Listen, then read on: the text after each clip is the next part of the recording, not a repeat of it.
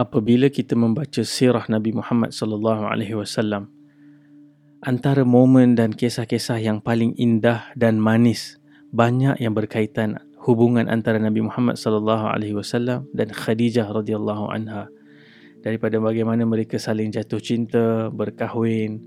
Kemudian Khadijah radhiyallahu anha menjadi orang yang pertama meyakini dan mengimani wahyu yang diturunkan kepada Nabi Muhammad sallallahu alaihi wasallam dan kemudian berkorban segala-galanya demi mempertahankan Islam dan menyebarkan dakwah Islam.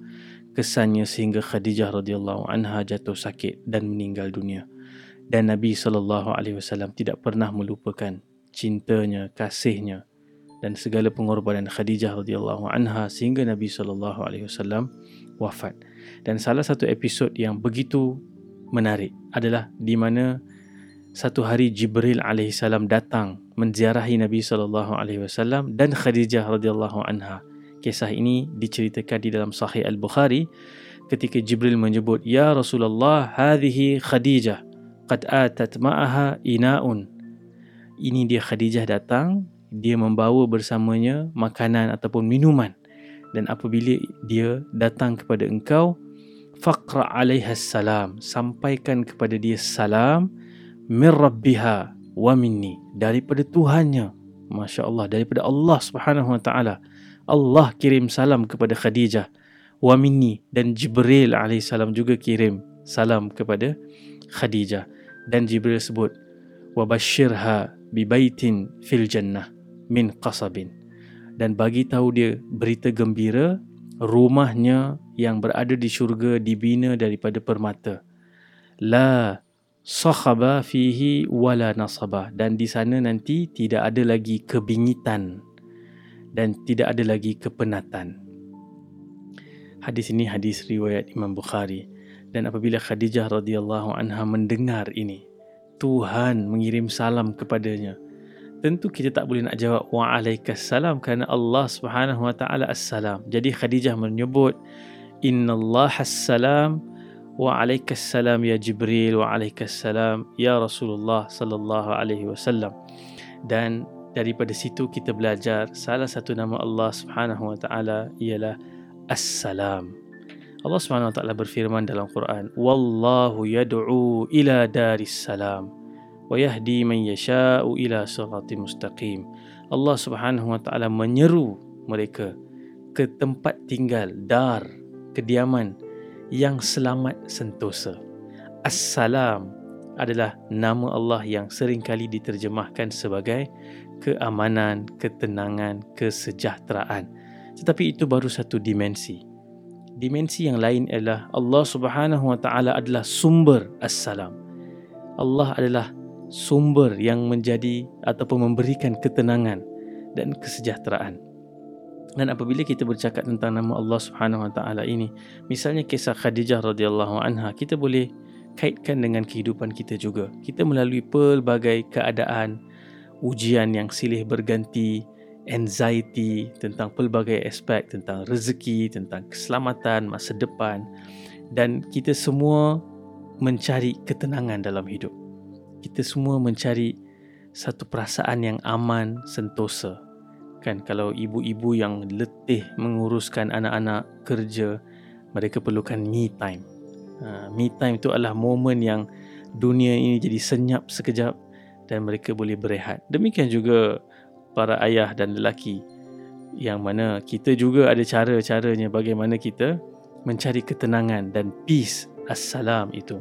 Dan bila kita bercakap tentang assalam Allah Subhanahu Wa Taala berfirman di dalam Al-Quran pada hari akhirat nanti tidak bermanfaat yauma la yanfa'u malun wala banun. Allah Subhanahu Wa Taala cerita dalam surah Asy-Syu'ara ayat ke-88 dan 89 pada hari itu nanti tidak bermanfaat harta maupun anak-anak illa man atallaha biqalbin salim. Melainkan orang-orang yang datang kepada Allah dengan hati yang salim daripada akar yang sama dengan salam. Agama kita juga ini Islam juga daripada akar yang sama. Salam, sin, lam, mim yang membawa erti keamanan, kesentosaan, kesejahteraan, peace. Dan bila kita sebut begini, misalnya ada beberapa agama ni yang dikenali dengan branding tertentu. Misalnya bila kita sebut Kristian, kebanyakan orang apabila ditanya apa yang terlintas di kepala kau bila disebut Kristian, mereka akan jawab love. Ataupun bila disebut tentang agama Buddha, apa yang terlintas di dalam kepala, mereka kebanyakannya menjawab peace, keamanan, kesentosaan. Tetapi apabila disebut Islam, apakah yang terlintas di kepala kita ataupun yang kita tahu orang lain bila sebut Islam, apakah yang bermain di fikiran mereka? Kalau kita lihat, by definition, Islam itu datang dari perkataan salim ataupun salam yang membawa erti keamanan, kesentosaan, ketenangan. Dan bagaimana hari ini branding itu tidak berada di pihak kita.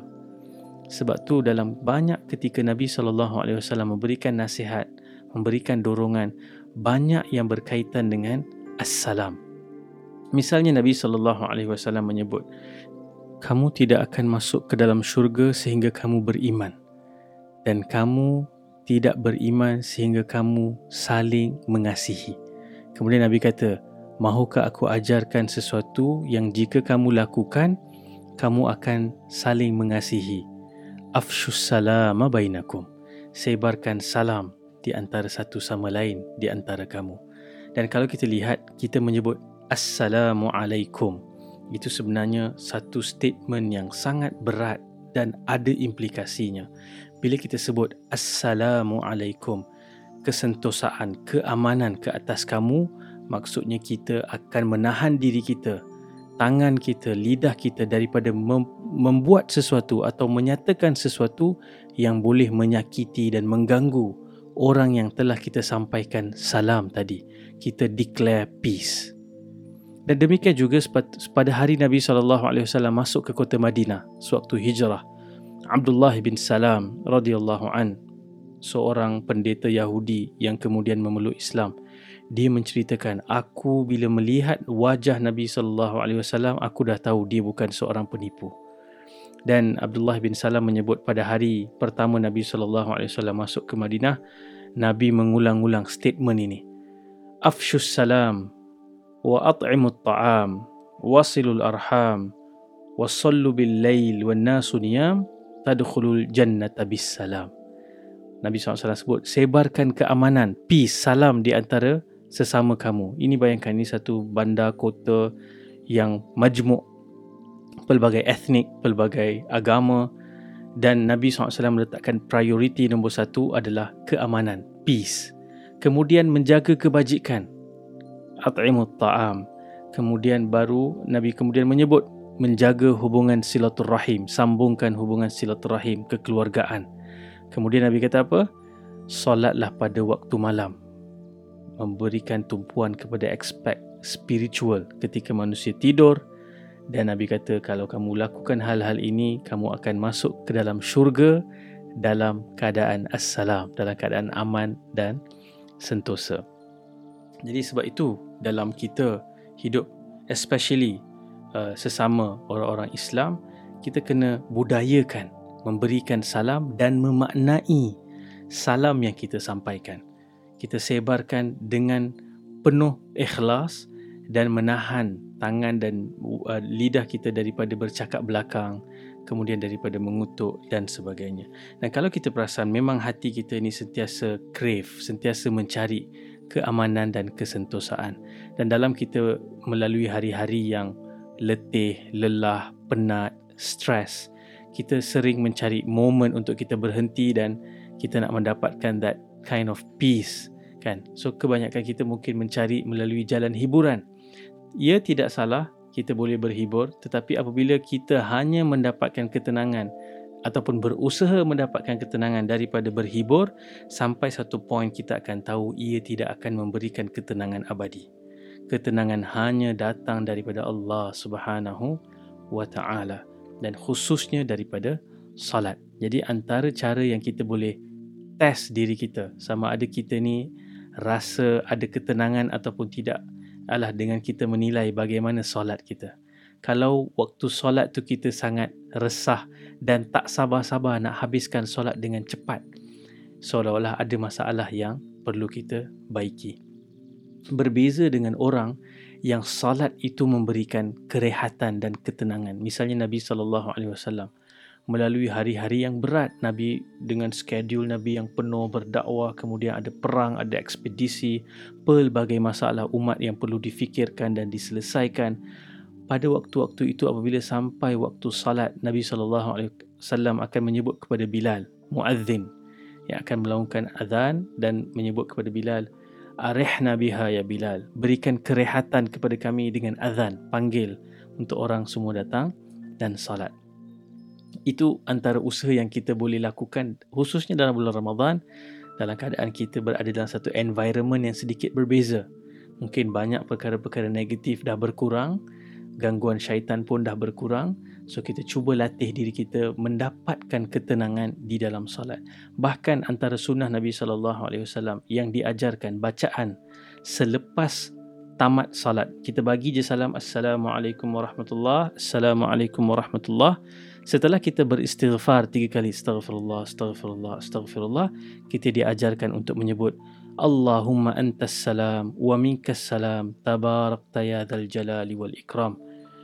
Ya Allah, engkau adalah assalam dan daripada engkau sahajalah datangnya ketenangan, keamanan dan kesentosaan.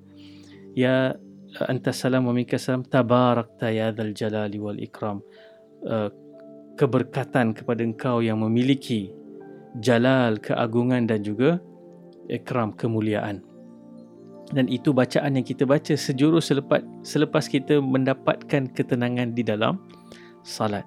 Jadi dalam kita membawa message Islam, dalam kita membawa diri kita sebagai seorang Muslim, kan Islam dari perkataan salam, Muslim juga berkaitan dengan perkataan salam, kita mestilah menjadi orang yang dikenali, dilihat dan dapat dirasai yang mana kita ni orang yang membawa keamanan, ketenangan, kesentosaan. Bukan orang yang datang membawa perkara-perkara negatif, pertelagahan, pergaduhan, celaan dan sebagainya. Dan kita juga kalau kita lihat daripada aspek bagaimana kita menyebarkan keamanan itu, juga dengan kita menghidupkan budaya memberikan salam. Assalamualaikum. Dan Nabi sallallahu alaihi wasallam beberapa kali menyebut tentang afshus salam bainakum uh, dan itu akan menguatkan rasa cinta dan ikatan kasih di antara kamu. Jadi sama-sama kita hidupkan sunnah ini menyebarkan salam. Dan juga apabila kita berdoa mencari ketenangan kita boleh panggil nama Allah ya salam. Berikan aku ketenangan. Berikan aku kerehatan daripada segala hiruk pikuk stres kehidupan ini. Dan moga-moga Allah SWT jadikan kita orang-orang yang akan datang pada hari kiamat illa man atallaha biqalbin salim. Yang akan datang pada hari kiamat dengan hati yang sejahtera, sentosa, tenang dan aman. Sekian. Assalamualaikum warahmatullahi wabarakatuh.